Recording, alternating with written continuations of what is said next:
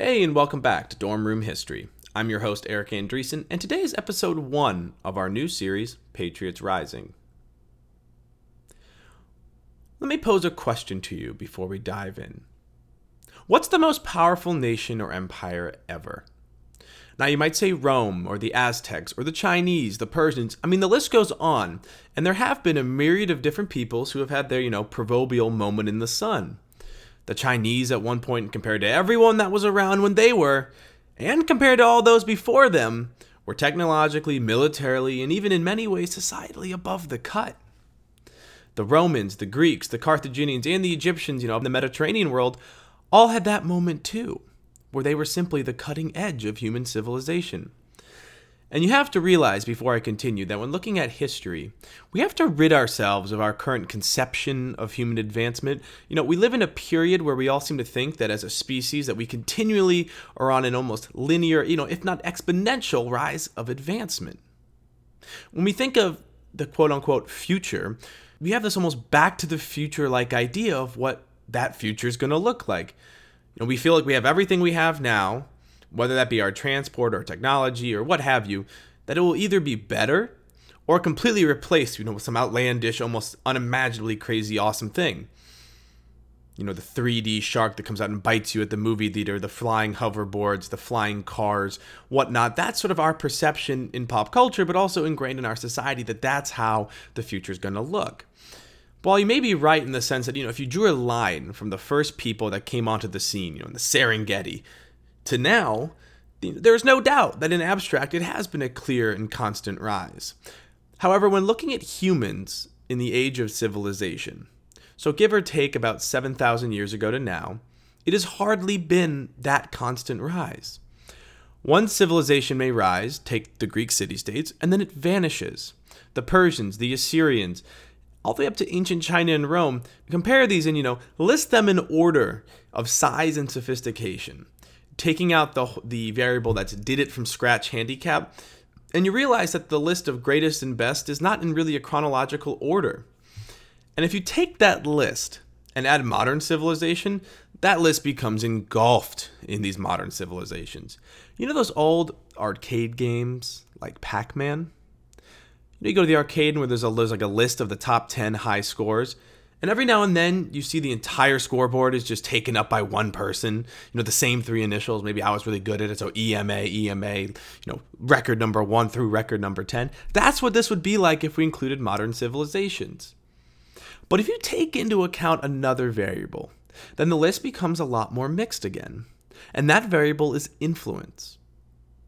While it's easy to see that most developed nations today, and the nation states in themselves are a relatively new idea, these nation states are technologically and militarily superior and probably destroy any other civilization from the days before with little to no effort.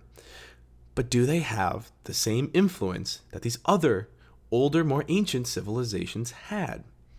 While some of these civilizations, take the Romans, the Chinese, the Ottomans, or the Mongolians, they wielded influence on comparably less people than today, but when you take into account the fact that the world was just smaller population wise, some of these had direct and indirect influence, if not full fledged control, of sometimes up to a quarter of all living humans at that time.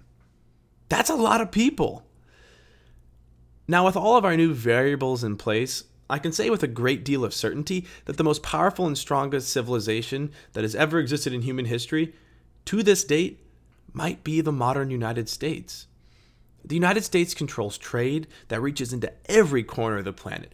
Not just, you know, the government policy where where are we putting our military and where are we having deals and trade deals with. Think about how you can how easy it is to find a McDonald's across the globe. How easy is it to find American movies, American music, American art and culture littered throughout the world? Whether this is a good thing or not, I'm not making a statement on that. I'm just saying that we have this influence on a cultural standpoint but we also are able to exert economic control and the fact that the United States holds a nuclear arsenal capable of ending humanity. You know, Rome had legions, and that's fantastic, but they didn't have nuclear weapons that could strike anywhere on the earth within eight minutes. And ironic that a lot of these nuclear forces are called Minutemen. And on top of that, the United States has been a sub for scientific advancement. But how did this country get to where it is now is a completely different discussion than the one I'll be having today. You know, it's one thing to talk about, oh, you know, America, what happened after World War One, the Lend Lease program, what we got after the both World Wars, how we advanced our policy. Those are different conversations for a different day, and maybe one day we'll have that on this show. But today I'm diving headfirst into the inception of the United States of America. And a lot of us, especially in America, know the basic story that's taught in schools. There was a rebellion, you know, July 4th, Declaration of Independence, and there's a triumphant victory and the American myth begins. But that's barely surface level, if not just in itself full of inaccuracies. We have to go way, way, way back to the age of exploration.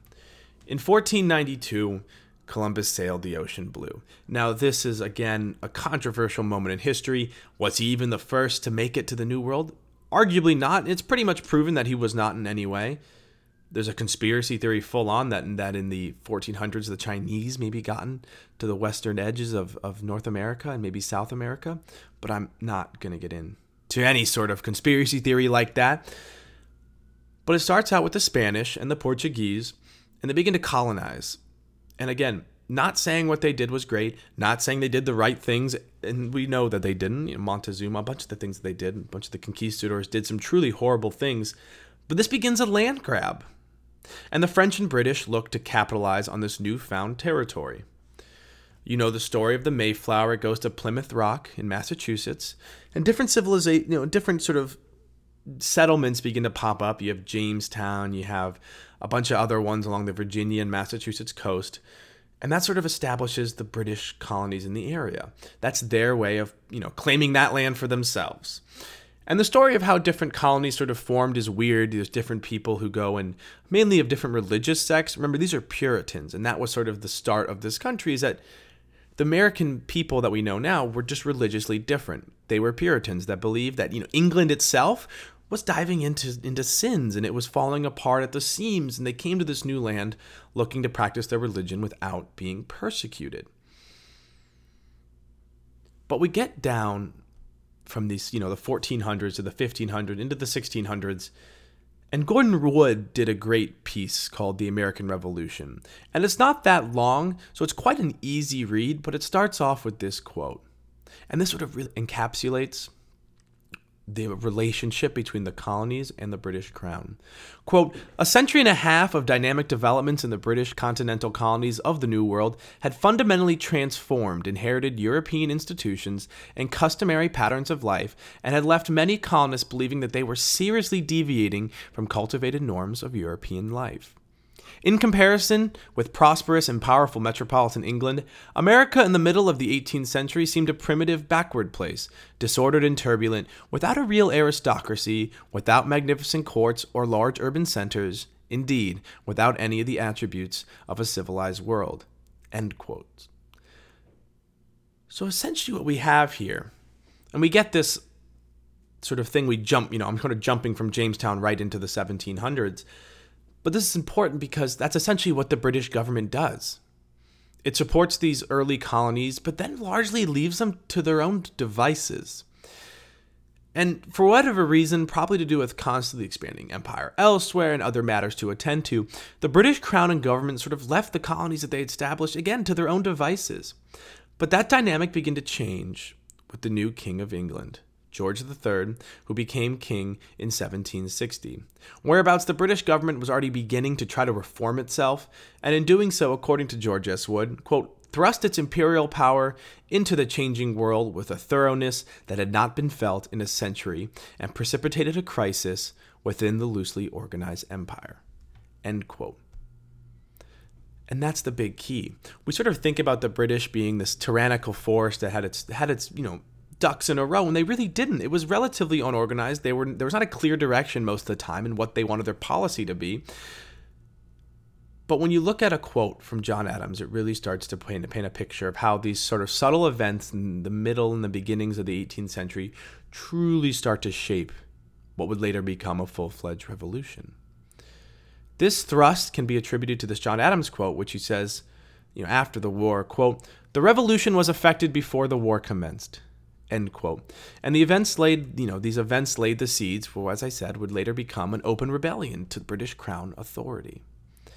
Now, we'd mentioned that American life was slowly deviating from that of English life, and after a, a, a, good century and a half, the differences between the two were night and day.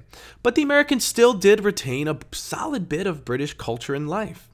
You know, powdered wigs, knee breeches, uh, and most importantly, they still exhibited, quote, monarchical behavior and dependent social relationships, end quote.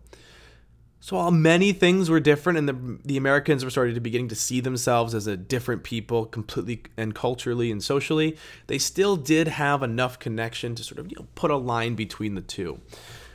But changing aspects of daily life and the culture of the colonists was just the start of a huge changing in the colonial relationship with the mother country.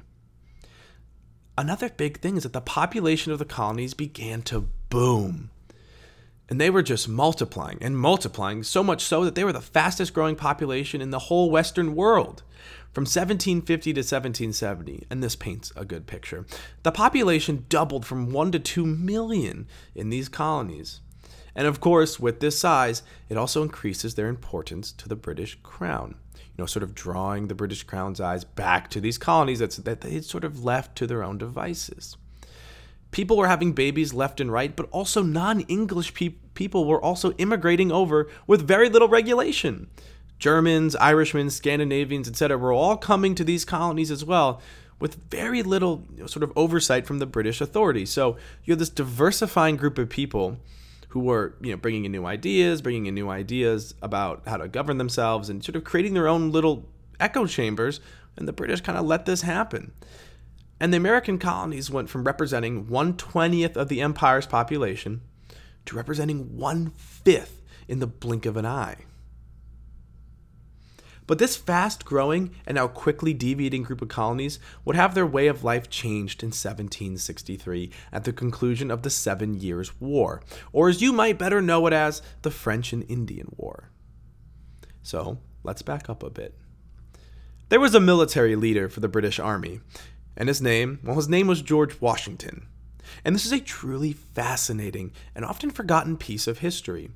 But the man who would end up being the face of the American Revolution and the first president of the United States, you know, a man that's almost at God status in the American psyche, might have been the spark before the fuse was even lit for the French and Indian War, which in itself was the spark in a powder keg that led to the new taxes, regulations, which led to the revolt, which led to revolution. Now, I'm not saying that Washington was some sort of Machiavellian genius who sparked this conflict so that in 20 years or so he, he's going to have another one break out for independence. But no. But listen here. So in 1754, George Washington led a surprise attack on a small French force at Jumonville Glen.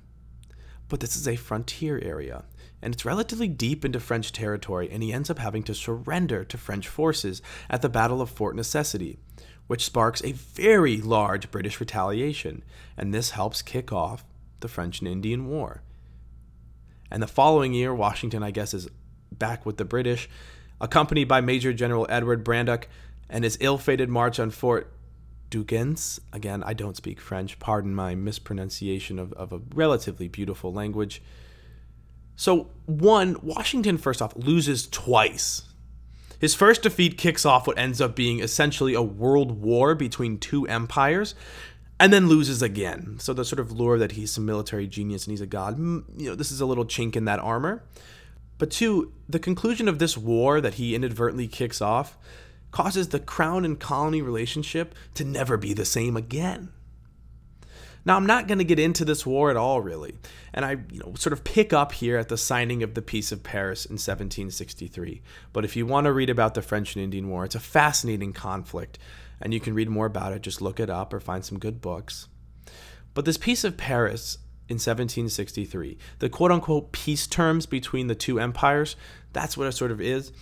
And now this Paris, the Peace of Paris, according to Gordon S. Wood, quote, gave Britain undisputed dominance over the eastern half of North America, end quote. And he goes on to point out that, quote, Britain acquired huge chunks of territory in the New World, all of Canada, East and West Florida, and millions of fertile acres between the Appalachian Mountains and the Mississippi River, end quote. And that brings us to these fertile acres. With a surging population, the people who were once confined to this thin strip along the coast were began to look west for new lands. Soil in the east began to get grossly overcultivated. Poverty in whatever sort of pseudo urban areas the colonies had was starting to rise. You know, in Philadelphia, the poverty rate was like one one eighth of this of the population was was in poverty. So with the French defeated in these new lands to the west, many civilians began to well migrate west. And uh, keep in mind before I continue that West isn't modern day perception of Western America. This is not like Oregon or the Midwest. But for them, West was more like upstate New York in many cases. But between the years of 1749 to 1771, New York's population grew from a measly 73,483 to 168,007. And now keep in mind that this is also not New York City, this is the entire state. And at the same time, however, the Carolinas began to boom, as did Pennsylvania. People began establishing new towns left and right. You know, 264 to be exact were established in New England, you know, from Maine to Massachusetts, from 1760 to 1776. And with this, land speculation began to become a very lucrative business. Many people, including Benjamin Franklin, had large speculations of land not just in west, western Pennsylvania, but west of the Appalachian Mountains.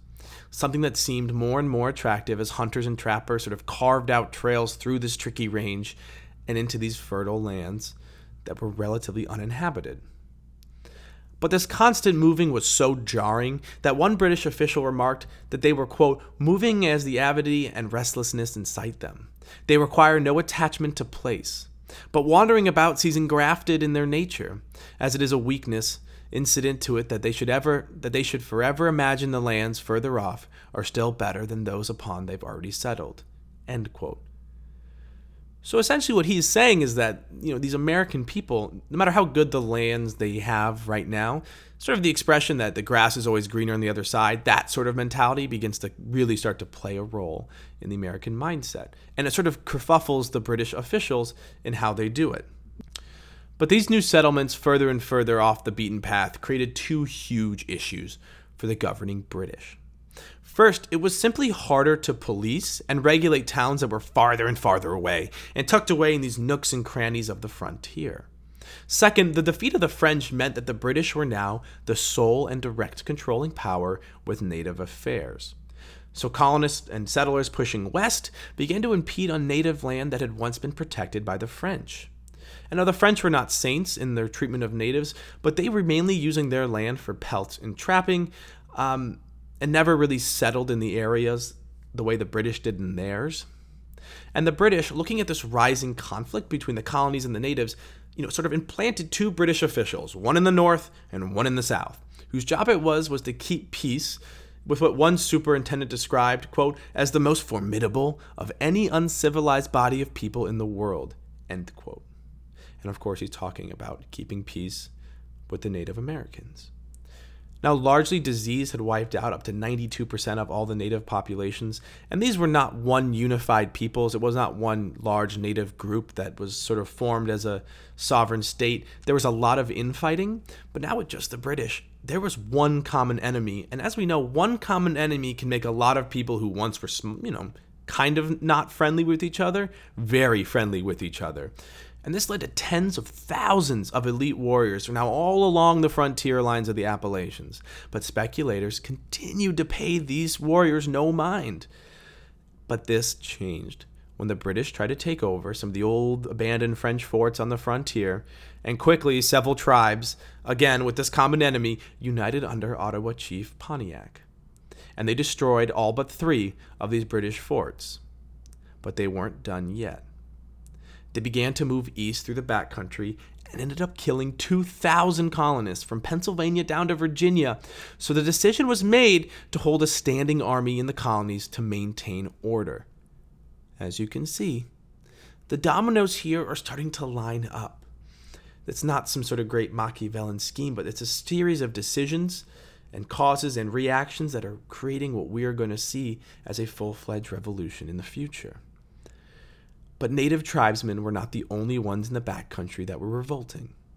Some settlers in the 1760, as imperial authority in their eyes was hogwash, rose in arms because they believed that they were being, quote, exploited by Eastern governments, end quote. And that Eastern government, of course, is the British Crown. But even with this cracking relationship, the colony's economy was booming, and trade with England was huge. And this is sort of before, during, and after the French and Indian War, with trade hitting up to over a million British pounds yearly by 1765. Tobacco, grain, and other foodstuffs were being imported by Britain more than it was exporting them. This boom led to a huge increase in the standard of living to these otherwise, you know, backward colonies, um, all attributed to this new economic boom. Now, here's a great example. Benjamin Franklin, who we all know, you know, pull out a wallet, maybe you'll see a $100 bill if you're lucky, and you see his face on it. He's clearly an important figure. But in his autobiography, he explains that his wife surprised him one morning with, quote, some new replacements for his pewter spoon and earthen bowl, by purchasing items simply because she thought that I deserved a silver spoon and a china bowl, as well as any of my neighbors, end quote. Now, this is great because it's a historical figure that we can all sort of know what he looks like. You get some sort of you know myth around him, but here you can see that this consumer boom's happening, and it's happening to all Americans. And this sort of consumer revolution further implored the crown to get on top of its regulation of the colonies. Because one important fact still remained the colonists still preferred British goods. Now, this is a taste that would later be used against the British, but it was another key seed for the revolution and another key seed was the invention of the full on post office, which again established by Benjamin Franklin. Now, this cut down on communication times in half. We, we sort of take for granted how easy it is to communicate these days, and we sort of have been for the last couple hundred years. You know, we couldn't send text 100 years ago, but a telegraph could get very important news to you very quickly. Now, if something big happened in America, in the you know in the colonies, it wouldn't get back to the British crown for weeks, if not months. And even in the colonies, if something big happened in Baltimore and you're trying to people were trying to hear about it in, in North Carolina, it could take six weeks. But this post office with these new roads cut down the communication time in half. And this, along with those better roads, allowed for the pushes for more domestic goods being purchased and more reliable and accurate information about the market to exist and be circulated in the United States. Well, in the colonies, which would later become the United States.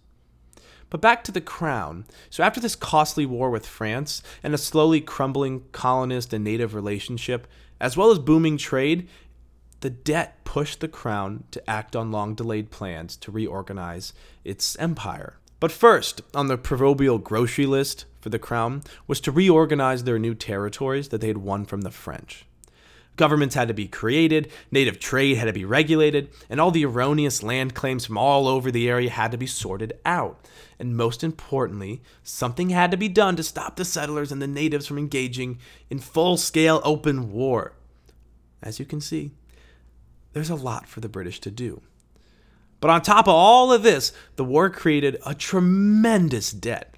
A debt that totaled 137 million pounds, with a jarring interest of 5 million pounds a year. And that doesn't sound too bad today. You sort of compare it to modern money. Remember, this isn't their money. So obviously, when you inflate it to today's value, it's a lot more. I actually don't know the calculation. I'm sorry. Should have prepared better. But that doesn't seem too bad. But when you compare this debt to their annual peacetime budget, which was just 8 million pounds, you begin to realize that the interest alone is suffocating. And because these lands were well new and there was growing friction with the natives and colonists, Lord Jeffrey Amherst, who was commander in chief of North America, estimated that he would need 10,000 regulars as a standing force to keep the peace and deal with, quote, squatters, smugglers, and bandits, end quote. And this army also, by the way, cost 300,000 pounds a year to field. So the obvious thing to do would be to tax the people who are actually the main source of all this trouble, you know, pay for your own protection, pay for the war that we, you know, won to give you these new lands. Well, actually at first that was not the case. The crown was actually taxing British people to the wall. Now, for example, there was a steep cider tax, and the British gentry were being squeezed unbelievably hard by this. Now, soon in England, riots and disorder began to unfold. And this was only made worse by traders, you know, returning from returning from trading with the with the Americas, coming back to a pressurized and tumultuous England with tales of the colonies prospering to no end. So the crown did what seemed to be the reasonable thing, and that's get control back. And this meant to seek revenue streams from the colonies, meaning that they had sort of a something that they had sort of neglected to do for a long time. And the first thing they had to do was make the navigation system, quote, more efficient in ways that the royal officials had long sought to do, end quote. But as Edmund Burke put it, quote, solitary neglect had ended, end quote. Remember, the colonists had almost been completely neglected and left to their own devices. They had gotten their own trade systems put together. Their own way of life sort of was beginning to unfold. And now that was ending. But this is where things begin to get messy. Because King George III decided to not go along with Parliament's plans of regaining control of the colonies and opening up revenue streams in the ways that they wanted. Instead, he went and he passed William Pitt and the Duke of Newcastle. Now, think of these figures like a Cato or Cicero, if you're more apt in Roman history. These are sort of politicians who can sway um, their respective parliament or senate in many respects. Uh, and in, really, in, in their case, they can run parliament. And instead, King George III picks people like Lord Bute, who aren't popular in parliament, by the way, and picks these people instead to lead the government. And quickly he kicks off a decade of short lived ministries and short lived government leaders, all while the British have to hastily get things going in North America, leading to chaotic acts that, in theory, were the right thing to do. You know, we do need to tax the people, we do need to find ways to pay for these soldiers to stop a full fledged war from breaking out. Obviously, the costs seem to, you know, the costs do not outweigh the benefits. But because of this terrible act of bureaucracy in execution, these are done horribly. Take the western limit. The British wanted to cordon off a border so white settlers would stop going west. You know, just stop it in its tracks. We're going to draw a line along the Appalachian Mountains, and it says, you know, you can't go west of this. This is the proclamation line. You have all the land to the east, natives get all the land to the west, and there'll be no conflict. That's our way of stopping a potential war. And we have, of course, they had the soldiers to do it. But this was hastily drawn and led to a bunch of settlers being caught in now native land, which led to a lot of confusion, not just from the government, but from people in the colonies of what to do. And by 1767, no one was really in charge at all. Only Charles Townshend gave any sort of resemblance of a clear direction in regard to colonial policy, but he ends up dying that same year that he was put in power. And to make matters worse for England, in the 1760s, Ireland began to get restless. So now the British, who are attempting to regain control of this booming population thousands of miles away, has internal issues at home and in Ireland, leading to more confusing policies and more jarring missteps that end up getting taken oh so hastily. The empire's authority and direction was now being hugely compromised. And this is seen in the figures of John Wilkes, who's a British figure. Do not get him confused with John Wilkes Booth. This is not the man who assassinated Abraham Lincoln, but he was a political figure who was able to undermine the crown. So of was a populist figure, got voted in several times, and Parliament just said, no, we're not letting you take office here. And this gets the British people really riled up. And it gets them riled up beyond belief. Eventually, he's instated finally, but this sort of goes to show that their own authority at home was being compromised. So there was a lot of work for the British to do, not just at home, but to also get the colonies in order. And again, it can be pretty difficult if your people at home are not in order. So while the land policies that they were putting in place were a complete disaster as a result of issues at home, Pontiac's rebellion, and a revolving door of ministers, sort of a changing leadership and constantly changing direction, but the trade policies were much more coherent, but they were no less angering to the colonists. The first big trade regulation came in 1764 in the form of the Sugar and Currency Acts. Now, this act imposed duties on foreign cloths, sugar, indigo, and coffee, as well as imported wine and molasses. And now, these quickly yet rigidly imposed acts looked to destable the delicate yet complex trade networks that the colonies had developed independently in the last century. But the sort of the Sugar Act, according to then the Grenville's ministry, sort of became convinced that this first act was not going to get enough revenue. You know, the Sugar Act's great, but it's not going to do enough. And he pulled, and his ministry pulled on the government's sleeve to find other methods of extracting revenue from the colonies. But while he's asking for you know new plans to get more money, eight colonial assemblies get together and write formal petitions to this new act on the bounds that it was causing economic injury and sent them to the royal authorities.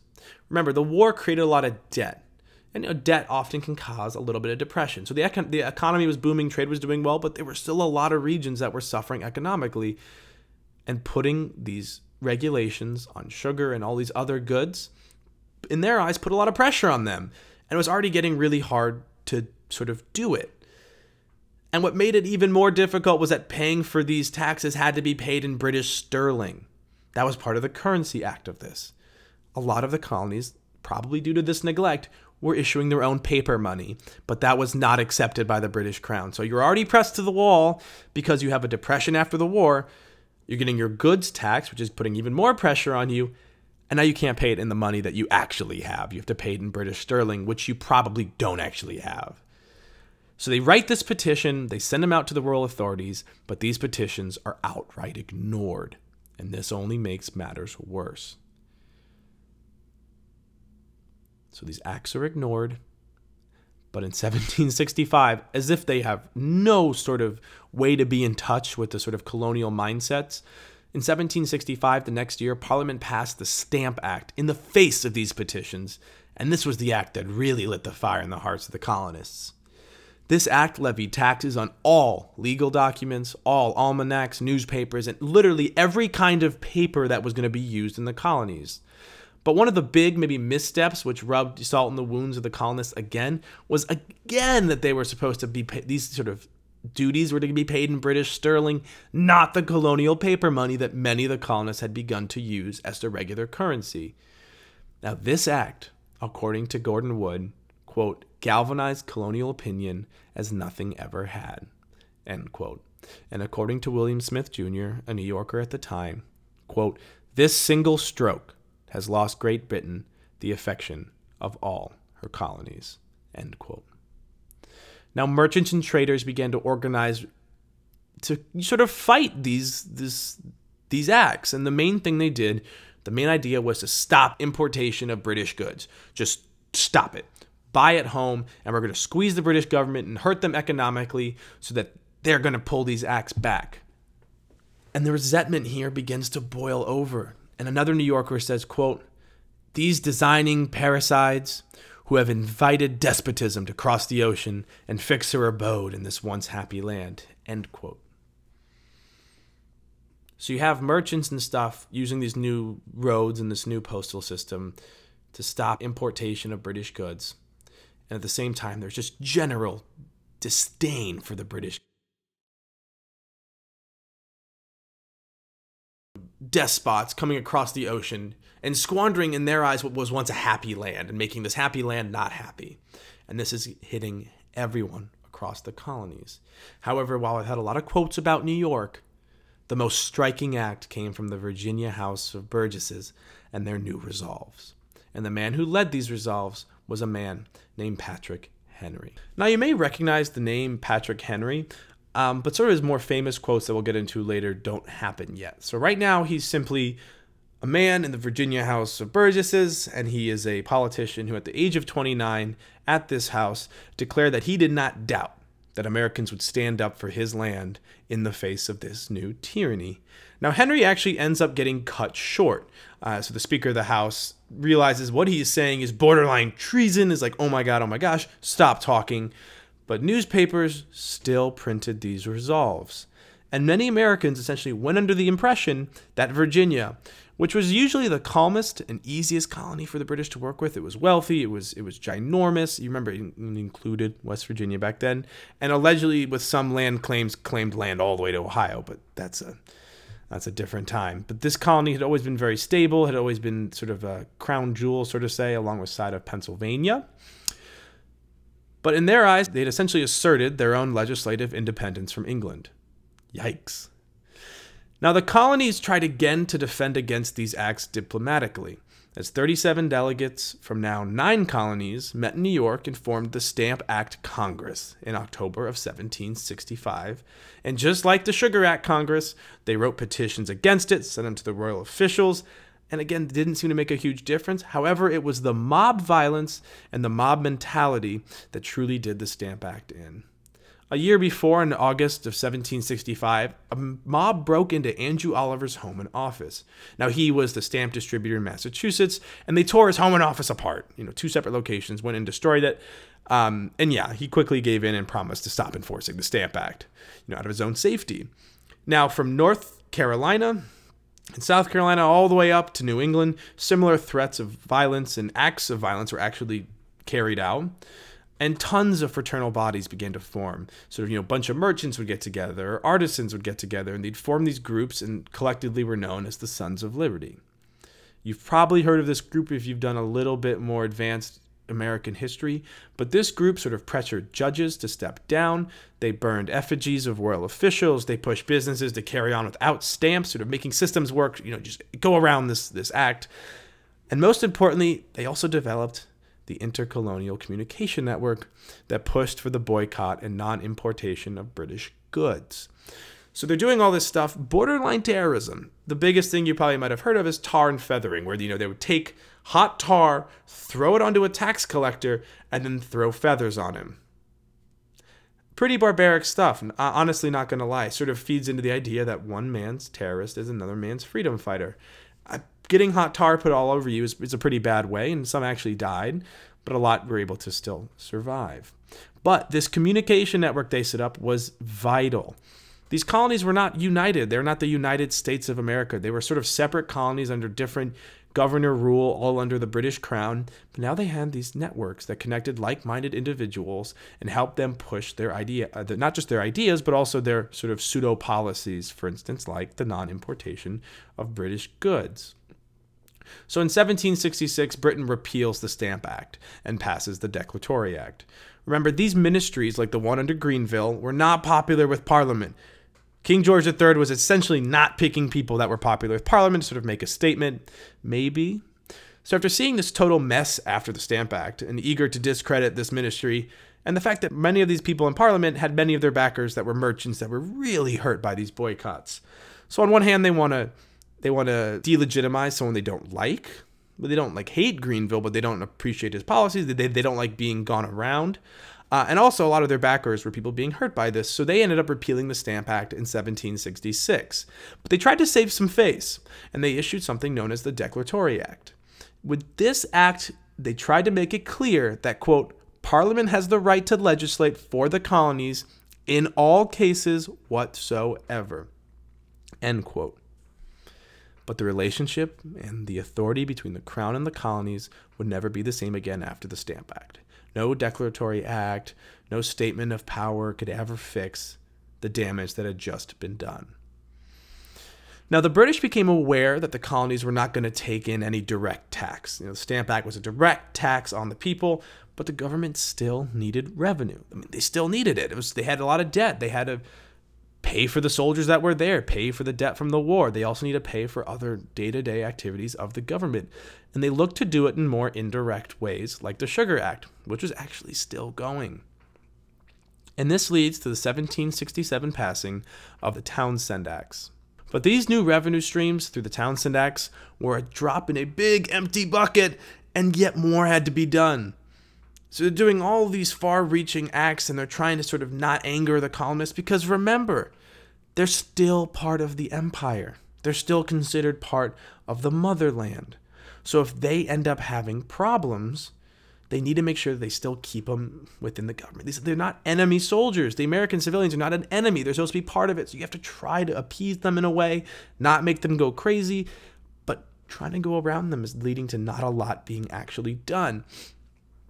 So what they end up doing is they end up being they end up creating a bunch of new positions. The American Board of Customs is created in Boston and it's meant to report directly to the Treasury. New vice admiralty courts are established. There's like 3 of them I think to be exact, and a new Secretary of State position in the British government was made just for relationships with the American colonies. So they're really taking this and you know went from being sort of a backwater colony. Put some people, some Puritans go there, they do their own thing, whatever. But now it makes up one fifth of the population. Now it's costing us a lot of money. So they have to really try to change the relationship with the colonies. Now, furthermore, to save money, the standing forces that they had sort of on the frontier, these retreated from the frontiers to save money. And because of the Quartering Act, which they had put in a year before, the colonists were forced to house these troops, which were now stationed in these coastal, you know, pseudo, maybe fully urban areas. Now, obviously, immediate results um, occur from pulling the troops back. This immediately causes colonial and native conflict, but also scared the American people as now a British standing army was sitting amongst the civilians. And this really deepens mistrust and fears amongst the American people. Remember, they were already starting to distrust authority. They were already starting to think that the British Parliament didn't have that authority. Now, seeing a standing army outside your front door, maybe even knocking on your front door and making you and making you have them in your home, that's going to be a real problem for the American people. And this can be seen because when one of the pamphlets that goes around, so pamphlets are a big deal. New communication network, it's easy to spread ideas. One of the things is called a Letters from a Farmer in Pennsylvania. And the same year, this is published. And it declared that all taxes levied for the purpose of just raising revenue were wrong, and the government had no right to do as such. And remember, this is spreading. They are printing this and spreading it all over every single colony. Before, when it was hard to get to someone, in a different city without taking weeks if it even gets there. Now they're getting it relatively quickly. And also in 1768, the circular letter by Samuel Adams is composed. But Lord Hillsborough, who was a staunch loyalist, he demanded that the Massachusetts House revoke this letter. And this letter sort of stated their grievances with these new laws and the quartering of soldiers. But he was denied by a vote of 92 to 17, which led him to shutter the House down closing their government, temporarily suspending it. But this only causes more outrage. So he's trying to stop the bleeding, and this seems to be something the British government keeps doing. They keep trying to stop the bleeding, and it only infuriates the people more, only gives them more reason to keep doing what they're doing. And Massachusetts ends up becoming the center of this resistance to royal authority, as seen in the fact that they lead the movement of non importation. You have to understand that Port of Boston is a very important port for the United States, well, for the colonies. I keep saying United States, forgive me, I mean the colonies. They are not united yet. That is the whole point of this podcast. But to make this sort of system work, you know, of non importation, Americans had to make up for the loss of goods that would otherwise have come from England. And that's where the Daughters of Liberty stepped in. I know I want to talk about more female characters in this story, and uh, trust me, I will get to them. But we have to understand that this is a very patriarchal society. And unfortunately, women are put in positions where they're not able to always make the biggest difference that they want, and they're oftentimes being forced to be subjugated to men. They don't vote. That was that didn't end up happening for almost 100 plus years later. But women play a crucial role here. Women began holding spinning bees, which ended up causing mass production of cloth on the home front. So when they decided to not import British goods, most people wanted to wear Irish linen. Most people wanted to wear stuff from England. It was the sort of a trade network that was already working. But these spinning bees help create the clothes necessary to have domestic goods in the first place. And back to Samuel Adams, though. So we have the spinning bees and we have the mass production, but you need also leaders. And Samuel Adams, the man who composed the circular letter, becomes an outspoken leader, and Boston becomes a hotbed, which in 1768 leads British troops to be sent directly to Boston. Now, mobs there began attacking custom officials, and they made it virtually impossible for the British to enforce the navigation regulations. These, remember, these were the first ones they wanted to put in. They're relatively benign. They just want to get the order back into their colonies. They want to make a system again. But these mobs make it so hard for them to do it that they end up calling on military backup. Now, a warship ends up arriving in the port of Boston in June of 1768, and they seize John Hancock's boat called Liberty which of course is ironic. You know, the British were being accused of being tyrannical or seizing the American boat named Liberty. And the reason was for violations against navigation laws. And yeah, he broke the navigation laws, but this was really intended to be a clear message of royal authority. But again, it ended up sparking backlash. And not just backlash, this ends up sparking one of the biggest riots in Boston's history, and they've had many. And it begins to raise the question of who really has authority here because Boston only gets crazier. Two years later, in 1770, probably the most misunderstood event in American history occurs the Boston Massacre. We've all sort of seen Paul Revere's etching. If you haven't, you actually probably still have. It's the famous etching you think might be a sketch. It's actually a, an etching into a piece of rubber, so it can be printed really easy. Again, mass communication was big here. Sort of a piece of propaganda is that Paul Revere etches, you know, a bunch of stone cold British regulars pointing their rifles at a bunch of innocent people as the dead lay on the ground with the caption Boston Massacre. And Paul Revere's etching becomes immortalized. It gets spread all over the colonies, makes it there faster than the real story can, just like a game of telephone. The story only becomes more crazy as it gets passed from person to person. And it's not just a circle of people here. This is a person to person that happens so many times it makes it to all the colonies. Two million people, to be exact, are in these colonies. But what really happens is a little different what ends up happening is that eight people, sort of the same mob mentality we talked about earlier, eight people begin harassing British guards. Some of the reports say that they might have been packing snowballs with stones. It goes from being regular sort of harassment to maybe threats of violence, and things end up getting crazy. And all we know is that shots end up getting fired into this crowd, and five people lay dead at the end. And this event becomes immortalized through this etching and it further instills American resentment for the British crown. Now, in that same year, the Townshend Act is repealed, but not the duty on tea. And three years later, Massachusetts Governor Hutchinson he argues the supremacy of Parliament before the General Court there to deaf ears.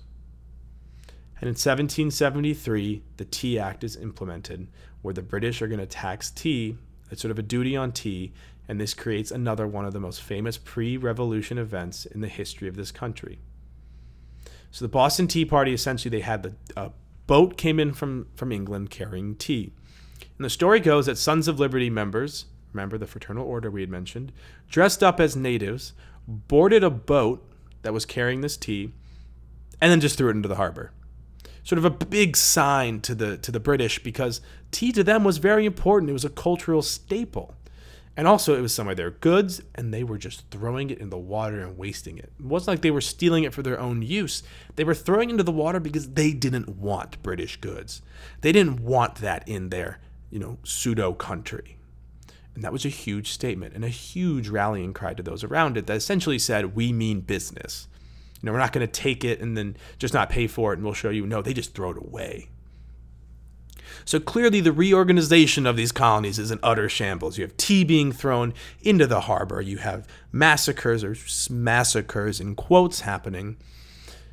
And soon the costs of actually getting the revenue from the colonies was now exceeding the actual revenues itself. Lord North in 1774 recognizes this problem and in front of Parliament in England announces that quote, "We are now to establish our authority or give it up entirely." End quote.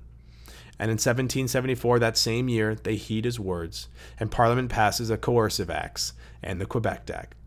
The coercive act was essentially telling Boston, you've had your fun. This act shuts down Boston Harbor until the tea was paid for in full. It reorganized that colony of Massachusetts government and their, their structure. Town meetings became restricted, and it also allowed for officials charged with capital offenses to be extradited to England for trial.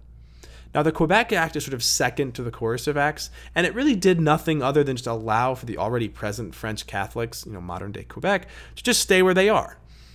But this also angered the colonists because it made them think that the government that was sworn to protect them was propagating an enemy Catholic French people to in the north to threaten them.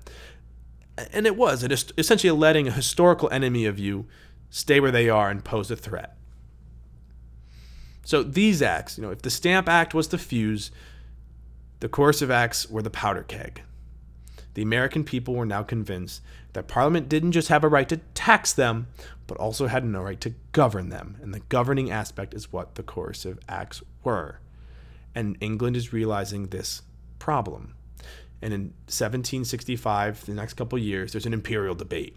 And there's a debate in England on whether or not to give in to the demands of representation in Parliament. But they concluded at the very end that the American colonies were already getting what they called virtual representation, an argument that was previously made in the country to justify how, even in England, only a small portion of the country actually got representation at all. And this gave Parliament its sovereignty and supremacy. Remember, a century and a half of being left alone changed American colonists and what their perception on authority should be and what representation should look like. But the final argument of Parliament was that the empire was one unified community, and that it was absurd and pointless in the American nitpicking of internal and external regulations and these random spheres of authority that they're creating of their own town halls and their houses, because according to royal official William Knox, quote, if Parliament in even one instance was as supreme over the colonists as it was over the people of England, then the Americans were members of the same community with the people of England. And he continues and says, and that quote, if it's denied once, it must be denied in all instances, end quote. And he continues by saying, quote, there is no alternative. Either the colonies are a part of Great Britain or they are in a state of nature with respect to her, and in no case can be subject to the jurisdiction of that legislative power which represents her community, which is the British Parliament. End quote. And this is the big idea that the British are trying to instill in the American colonists that there is one supreme authority. It doesn't work if there's different authorities. And they're saying, look at us in England. They, this is the representation they get. You're getting the same. We're protecting you. We are having trade with you. You are part of our community. And this begins to create an identity crisis. Because in the British eyes, there can't be two separate powers if we're going to be the one Great Britain, which is their argument. That there's one Great Britain and there's one supreme power within Great Britain. That's the crown and parliament. But the colonists took that to heart and essentially said, fine. There'll be two separate powers we just won't be a part of England. And that's where the revolution begins to take its first shape. Now, I kind of neglected this next event. So, the first Continental Congress met a few years before, and they were sort of talking about the problems of the day, sort of like the Stamp Act Congress. They were colonial leaders who got together to sort of talk about their collective troubles. But the Second Continental Congress, again, in an important but again relatively forgotten piece of history, signed something called the Olive Branch Petition and the Olive Branch Petition, which was signed in 1775, swore direct allegiance to the king. Our leaders, like Thomas Jefferson and John Hancock, signed a document saying that they swore allegiance to the king and even gave him an out by blaming all the troubles and the issues on, quote, artful and cruel ministers, end quote but it also went on to state how there was no design whatsoever to take up arms, to get violent, and to actually engage in a full scale rebellion. And they sent this over the ocean to King George III. But that changes real quick. Because in April of that same year, the revolution in many people's eyes begins. The whole point of the coercive acts, as we sort of talked about before, was to punish Boston. You know, Boston was the hotbed. Boston was the problem. The idea was quarantine the problem, and sort of in punishing and getting a handle on this port city, they would severely undermine resistance. You know, this is the big problem. Let's just stop them in their tracks because with this communication, with these etchings they're they're giving out, with the leadership that's living there, they're sort of poking the bear everywhere else and getting all the other colonies upset. So let's just stop them in their tracks. So, what they, the British, see as a natural extension of this plan was to arrest rebel leaders, break up their bases, and generally reassert their dominance and their control and their supremacy over uh, not just Massachusetts and not just Boston, but of the entire colony of Massachusetts once and for all. And they picked General Gage of the British Army to do this. But on April 18th and 19th, 1775, General Gage and his forces are informed of a weapons cache in Concord, Massachusetts. Now, Concord rests about 45 minutes now from northwest of Boston, and I've been there and I've seen what they're about to see because they were told of this weapons cache, and I've seen this exact building. It's incredible. You can still go there and see it, and I highly recommend doing it because seeing history changes your perception of it. It makes it a lot more real. And so they were going to march from Boston to Concord with the intention of seizing this weapons cache and arresting some of their leaders. But rebel scouts find out what's happening. And most famously, Paul Revere. You've definitely might have heard of Paul Revere's Midnight Ride. It's a famous poem. You've sort of allure in American life. And if you're listening from abroad and you're not an American citizen, you didn't really learn this in, in school, you might have still heard of Paul Revere, the famous line, the British are coming, the British are coming. And he's, you know, running down to Concord and he's telling everyone he gets to Concord and warns them. That wasn't really what happened. Paul Revere is actually part of a big network of communication it was him and about you know up to 40 others sort of went out around Massachusetts to warn them of this impending operation that was going on to seize their stuff and to put an end to this you know silliness once and for all in the eyes of the British. So Paul Revere's writing never actually gets to Concord. He gets stopped by British officials, but others continue on. And they're able to warn leaders like Sam Adams and John Hancock to get out of Dodge. You know, they're coming. They get they someone gets to Sam Adams and John Hancock and they get out. So they're to not get captured. And that's important because again, we looked at in a lot of history, movements, militaries, parties, countries, whatever, sometimes need their leaders to operate. That's the brain of the whole operation. If you lose the brain, the body, which is the general resistance of the colonists, would die with it. But what they also did is they did something a little more important so the farmers in the countryside of Massachusetts were called Minutemen. And they were these people back then were armed with their squirrel guns and they were sort of skirmish fighters. And these were the farmers and they were roused and took up arms. Now I've been to this city and what the British had to do was march through Lexington to get to Concord. And they're marching in two columns and they get to a place called the Lexington Green. Now the British were actually late. Well, maybe not late in their plan book, but the Americans expected them to be there a little earlier. And what do any, you know, soldiers about to potentially engage in fire with the greatest army of all time do? They go to the Lexington Inn and Tavern and get absolutely hammered. Reports were that the Minutemen, they were ginned up, they were angry, they were singing tunes, and I've actually got the opportunity to go to this inn. You can literally go to the room and see the tables that they were sitting at. And yet, one thing you'll notice is that they were a little shorter back then. The chairs looked like kids' chairs, but they were there and they were drinking. And this British column arrives in Lexington. And the drunk, angry, armed people do what most drunk, angry people do, and they start being belligerent. And they make it impossible for the British columns, which are, by the way, massively outnumber these Minutemen. But what they're doing is they're trying to stall so they can make proper defense measures and get some of the weapons out of the cache that they're going to go to and destroy if they don't stop the British. And they get into a fight. Shots ring out, and no one knows who fired the first shot. But it's easy to assume that when you have a, uh, a military force like the British, who fire in very organized volleys, they can reload quickly, that they're not the ones shooting off pot shots at a bunch of drunk people. If they were going to fire, they were most likely going to fire, as they were trained to do in pressure situations, to do it as a group. But a single shot rings out, and all of a sudden, allegedly to most people, the revolution begins. In the end, and only one British regular dies and 10 Americans die. And there's testimonies from people who watched it unfold, and all of it's a lot of it really is American lore and myth making. But that's what has to happen. You have to get the people galvanized to fight, you know, the greatest land. Well, maybe not the greatest land army. You know, I take that one back. They were the greatest navy with a relatively small army, but the army was still unbelievably well trained and well equipped. But this battle at Lexington Green gives the people of Concord enough time to get the weapons out and to get the word out that revolution is happening.